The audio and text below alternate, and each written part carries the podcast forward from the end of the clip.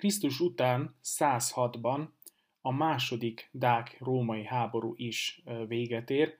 és ezzel hivatalosan is Trajanus császár kipipálhatta, hogy egy újabb római provinciával gyarapította a római birodalmat. Trajanus császár részben saját személyes ambíciói, részben ugye az Erdély területén lévő aranytartalékok, Továbbá ugye a Dák királyság, mint, mint lehetséges problematika, problematikus forrás, vagy hát katonai veszély a régióban, tehát rengeteg olyan oka volt Trajanusnak arra, hogy a Dák királyságot megszüntesse, és itt egy római provinciát hozzon létre. És ennek a római provinciának a létrehozása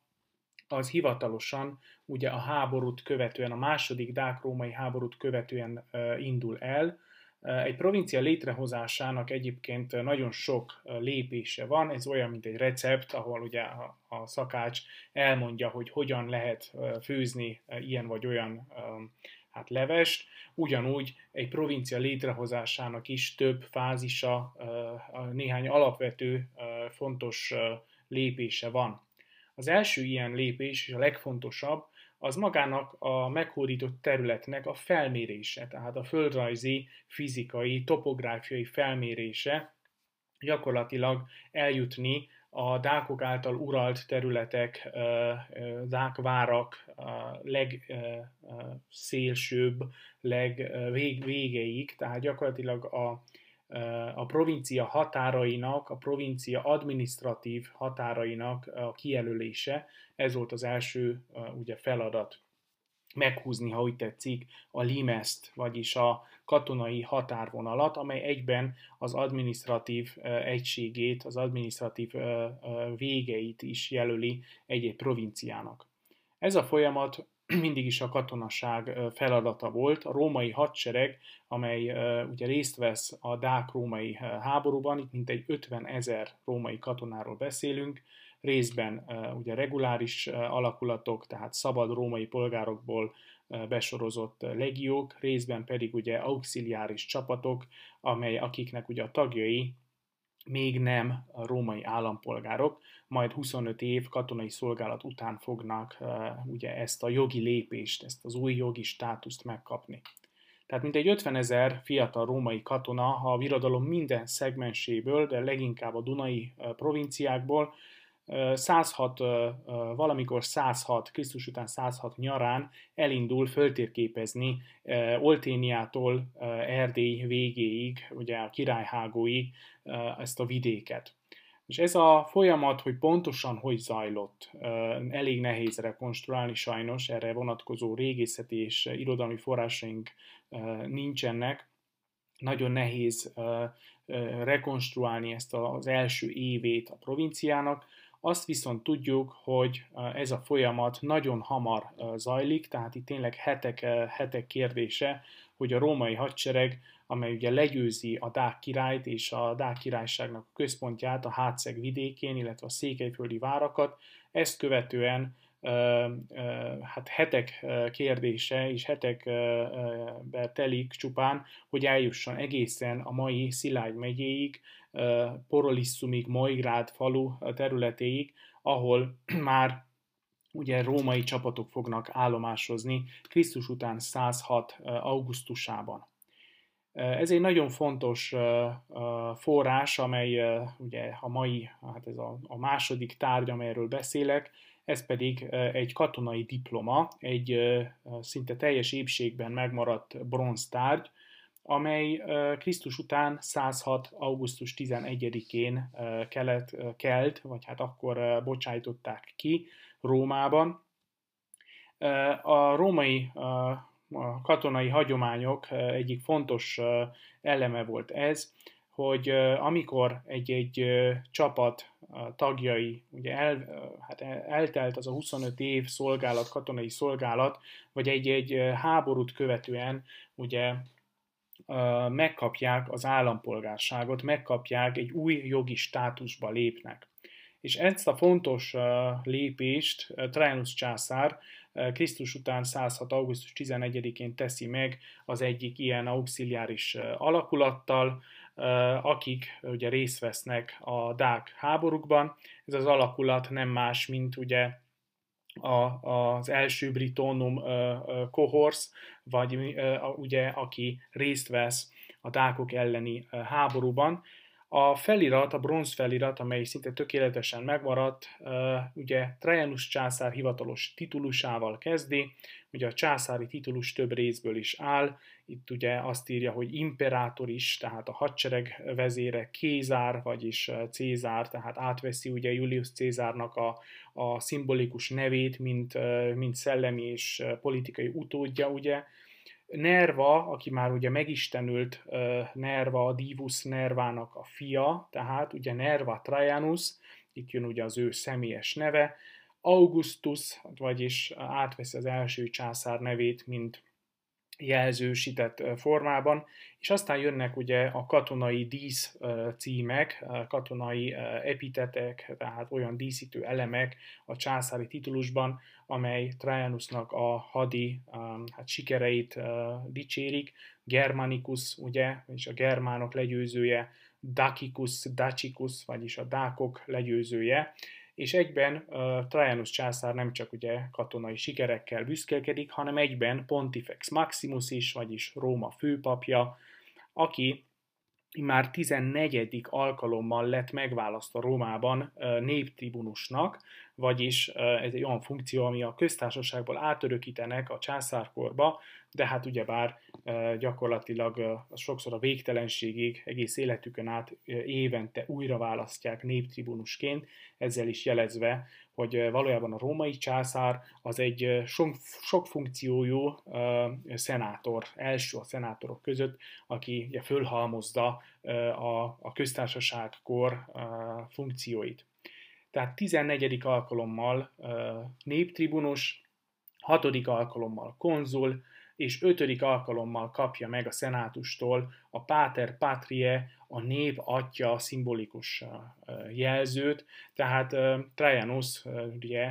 eldicsekszik ezen a bronz táblácskán, hogy, hogy hát ő ki is ő, mi a neve, milyen titulusai vannak, Azonban a történészek számára nem is az a fontos, hogy milyen díszítő elemekkel hát burjánzik ugye az ő neve, hanem leginkább az a lényeg itt, hogy ezek a számok, amelyek itt szerepelnek a titulusok mellett, nagyon jó datálási, kronológiai támpontok, tehát pontosan be tudjuk lőni az évet, hogy mikor is volt Trajanus mondjuk 14. alkalommal néptribunus. Tehát ez nekünk történészi szempontból ezért fontos, hogy pontos datálást ad, pontos kronológiai támpontot ad, legalábbis évre pontos meghatározást ennek a tárgynak. A tárgyat magát, ugye ez egy hordozható, kisméretű, összehajtott két részből álló bronztáblácska, amelyet szövettel hát összefontak, és mindegy kis könyvecskét bezártak. Ezt minden katona személyesen ugye megkapta, és gyakorlatilag ez volt az állampolgársági bizonyítványuk, és egyben ugye hát a katonai pályafutásuk végét is, egy szakrális, fontos lépés minden ugye katona életében, Természetesen nagyon sokan nem élték meg ezt, nem tud, hát ugye nem volt ilyen szerencséjük. Aki viszont ugye leszolgálta 25 évet, vagy egy fontos háborút követően ugye megkapta ezt a dokumentumot, azzal letelepedhetett, sőt, ugye néha még területeket is kaptak, föld, földadományt is kaptak, később pedig ugye pénztámogatást, tehát gyakorlatilag ezzel egy, nem csak egy új jogi státusz nyer az a fiatal katona, hanem egyben egy új anyagi lehetőség is nyílik előtte, beléphet a helyi politikába, a városi lakos lehet, és egy új életet kezdhet, az akkor már létező, sokszor sok gyerekes családjával együtt. Tehát ez egy fontos dokumentum minden katona életében. Dácia római provincia történetében viszont ez a katonai diploma azért fontos, mert hogy ez a leges, legkorábbi, a legelső olyan datált, tehát pontosan ismert ugye a kronológiai háttere ennek a tárgynak, 106. augusztus 11-én teszik ki ezt a hatalmas nagy bronztáblát, az eredetit Rómában, ugye Augustus császár fórumán Minerva templomának a falára függesztik ki az eredeti nagy bronztáblát, amelyről aztán rengeteg kicsi méretű, hordozható méretű másolat készül. Ezeket szétosztják a provinciában, és ugye minden katonához, aki ezekben a, a, a táblán fölsorolt csapatokban szolgált, megkapják. Most ezek a táblácskák, hogyha ugye Rómában augusztus, augusztus 11-én függesztik ki, vagy a császár akkor hát adja ki hivatalosan, valószínűleg ennek a szétosztás azért néhány hétbe került, tehát valamikor 106. szeptemberében Porolisszumon, a mai Szilágy megye területén, Mojgrád falu mellett fölépült, dombon fölépült római erődben az ott állomásozó katonák tehát kora ősszel már meg kézbe kapták ezt a fontos dokumentumot. Egyenesen Rómából jön, Scaurianus, római helytartó szenátor az, aki valószínűleg ugye hozza és szétosztja hivatalosan, mint a császár helyi reprezentánsa, helytartója. Tehát ez egy nagyon fontos rituális aktus volt, amikor ezek a katonák hosszú ugye, és veszélyes háborút követően életüket kockáztatva, és hát valószínűleg sok barátjukat elvesztve, végre megkapják ezt az aprócska kis hát füzet méretű bronztárgyat, bronzfüzetecskét, rajta szerepel ugye az a katonai alakulat neve, amelyben szolgálnak, és hát ezzel gyakorlatilag elnyerik az új jogi státuszukat, ők lesznek valójában Dácia provincia első polgárai, első római polgárai, már Krisztus után 106 nyarán, augusztusának a végén, szeptemberében, tehát ezek az emberek már itt fognak élni, itt telepednek le, a Porolisszum, a Porolisszumi római erőd mellett kialakult Vikuszban, katonai településen, ők lesznek az elsők, akik már elmondhatják magukról, hogy ők biza már nem a barbarikumban, vagyis nem egy barbár, meghódítatlan új területen élnek, vagy hát állomásoznak, hanem már római állampolgárokként egy óriási birodalomnak az állampolgáraiként fognak élni Szilágy megye egyik dombján. Tehát ez a az aprócska kis bronztárgy önmagában egyrészt egy nagyon fontos kronológiai támpont, amely jelzi azt, hogy Dácia története már a háborút követő első hetekben, tehát Krisztus után 106. augusztusában elindul, és ez lesz a provincia létrejöttének, formálódásának az első jól datálható dokumentuma. Ezért is nagyon fontos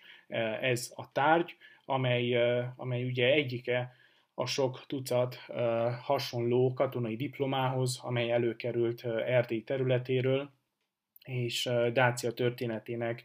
főleg katonai történetének rendkívül fontos forrásai ezek a katonai diplomák, és ugye hát ez azért különleges, mert ez a legelső, a legkorábbi, amelyet ismerünk Dácia területéről.